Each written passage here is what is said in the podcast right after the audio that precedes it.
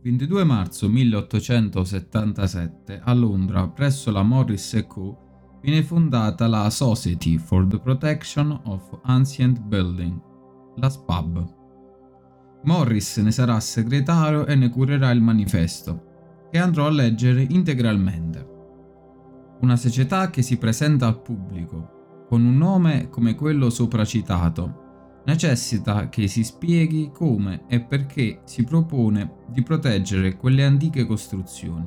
le quali, per molta gente, senza dubbio, sembrano avere tanti e così eccellenti protettori.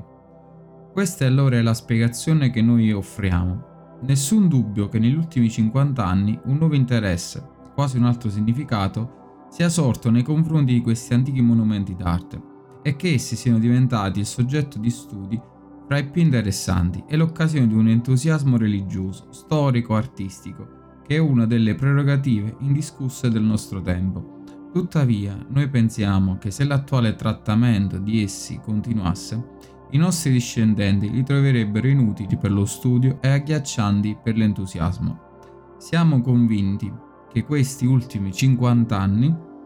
di conoscenza e di attenzione abbiano contribuito alla loro distruzione molto più di quanto non abbiano fatto i precedenti secoli di rivoluzione, violenza ed offese. Per quanto riguarda l'architettura, da tempo in decadenza, essa morì perlomeno come arte popolare, esattamente quando la conoscenza dell'arte medievale era sorta, così che il mondo civilizzato del XIX secolo non ha un suo stile proprio, nonostante una vasta conoscenza degli stili degli altri secoli. Da questa carenza, da questo accrescimento, sorse nell'animo degli uomini la strana idea del restauro degli antichi monumenti. Invero, l'idea strana è di gran lungo più fatale, che per il suo stesso nome implica che è possibile spogliare una costruzione di questa o quella parte della sua storia,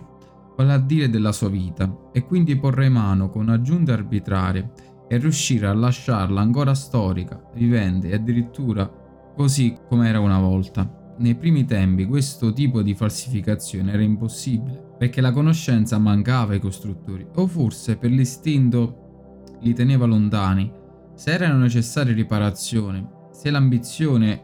o la pietà spronavano ad un cambiamento, quel cambiamento non era necessariamente elaborato nell'inequivocabile stile del tempo. Una chiesa dell'undicesimo secolo poteva essere ampliata o alterata nel XII, XIII e XIV, XV XVI o finanche nel XVII o XVIII secolo, ma ogni cambiamento, qualsiasi storia esso distruggesse, lasciava la storia nella differenza e rimaneva vivo grazie allo spirito delle azioni svolte nel suo stile. Il risultato di tutto questo era spesso un edificio nel quale le numerose trasformazioni, sebbene discordanti e abbastanza visibili, erano, grazie al loro stesso contrasto, interessanti e distruttive e non potevano fuorviare in alcun modo. Ma coloro i quali operavano i cambiamenti elaborati ai nostri giorni sotto il nome di restauro, mentre professano di riportare la costruzione al miglior momento della sua storia, non hanno altro guida se non il proprio capriccio individuale per stabilire ciò che si deve ammirare e ciò che si deve disprezzare, mentre la reale natura dei loro doveri li spinge a distruggere qualcosa e a colmare la lacuna, immaginando ciò che i primi costruttori potrebbero o avrebbero voluto fare. Inoltre, nel corso di questo duplice processo di istruzione e di addizione, l'intera superficie dell'edificio è necessariamente manomessa, così che l'aspetto antico è sottratto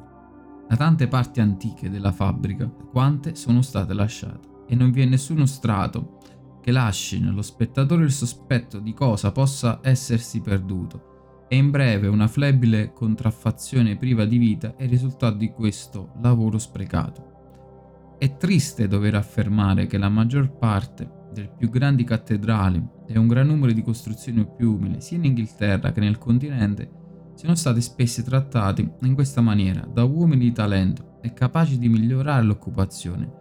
ma sordi ai richiami della poesia e della storia, nel più alto senso di queste parole. Per ciò che è rimasto, noi chiamiamo in causa prima di tutto i nostri stessi architetti e i guardiani ufficiali dei nostri edifici,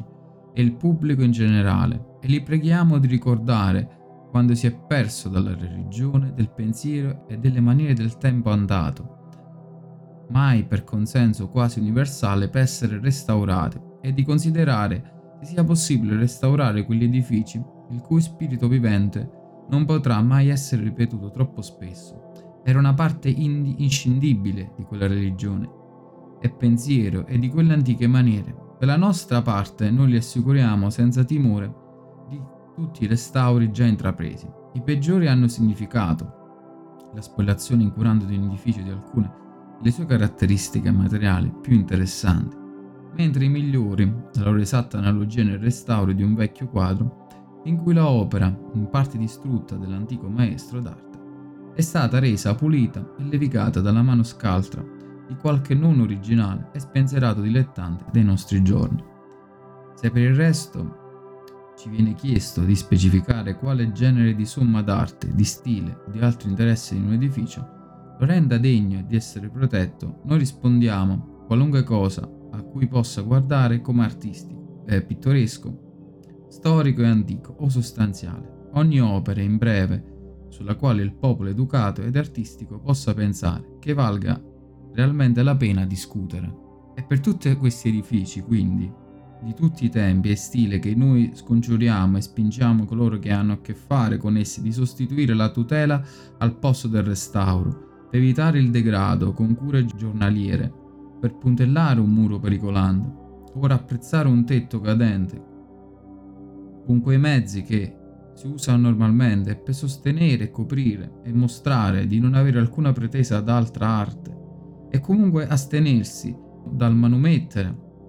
la costruzione sia nella sua struttura che nei suoi, orna- che nei suoi ornamenti, così come si trovano. Se è diventata non conveniente per il suo uso presente, costruire un altro edificio piuttosto che alterare o allargare il vecchio. In conclusione, trattare i nostri antichi edifici come monumenti di un'arte passata, creata da maniere del passato, in cui l'arte moderna non può immischiarsi senza distruggere. Così e solo così noi evitiamo la vergogna della nostra conoscenza, trasformatasi in trappola per noi. Così e solo così noi possiamo proteggere le nostre antiche costruzioni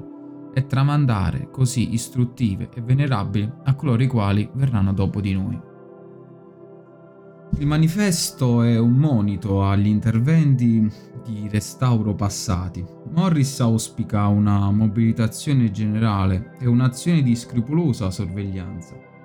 si rende fondamentale che si fissino delle regole e siano chiari i principi guida che possono essere condivisi e applicati, che il rispetto di ciò che è giunto fino a noi, inteso come un positivismo, inteso come un patrimonio che va tramandato ai posteri,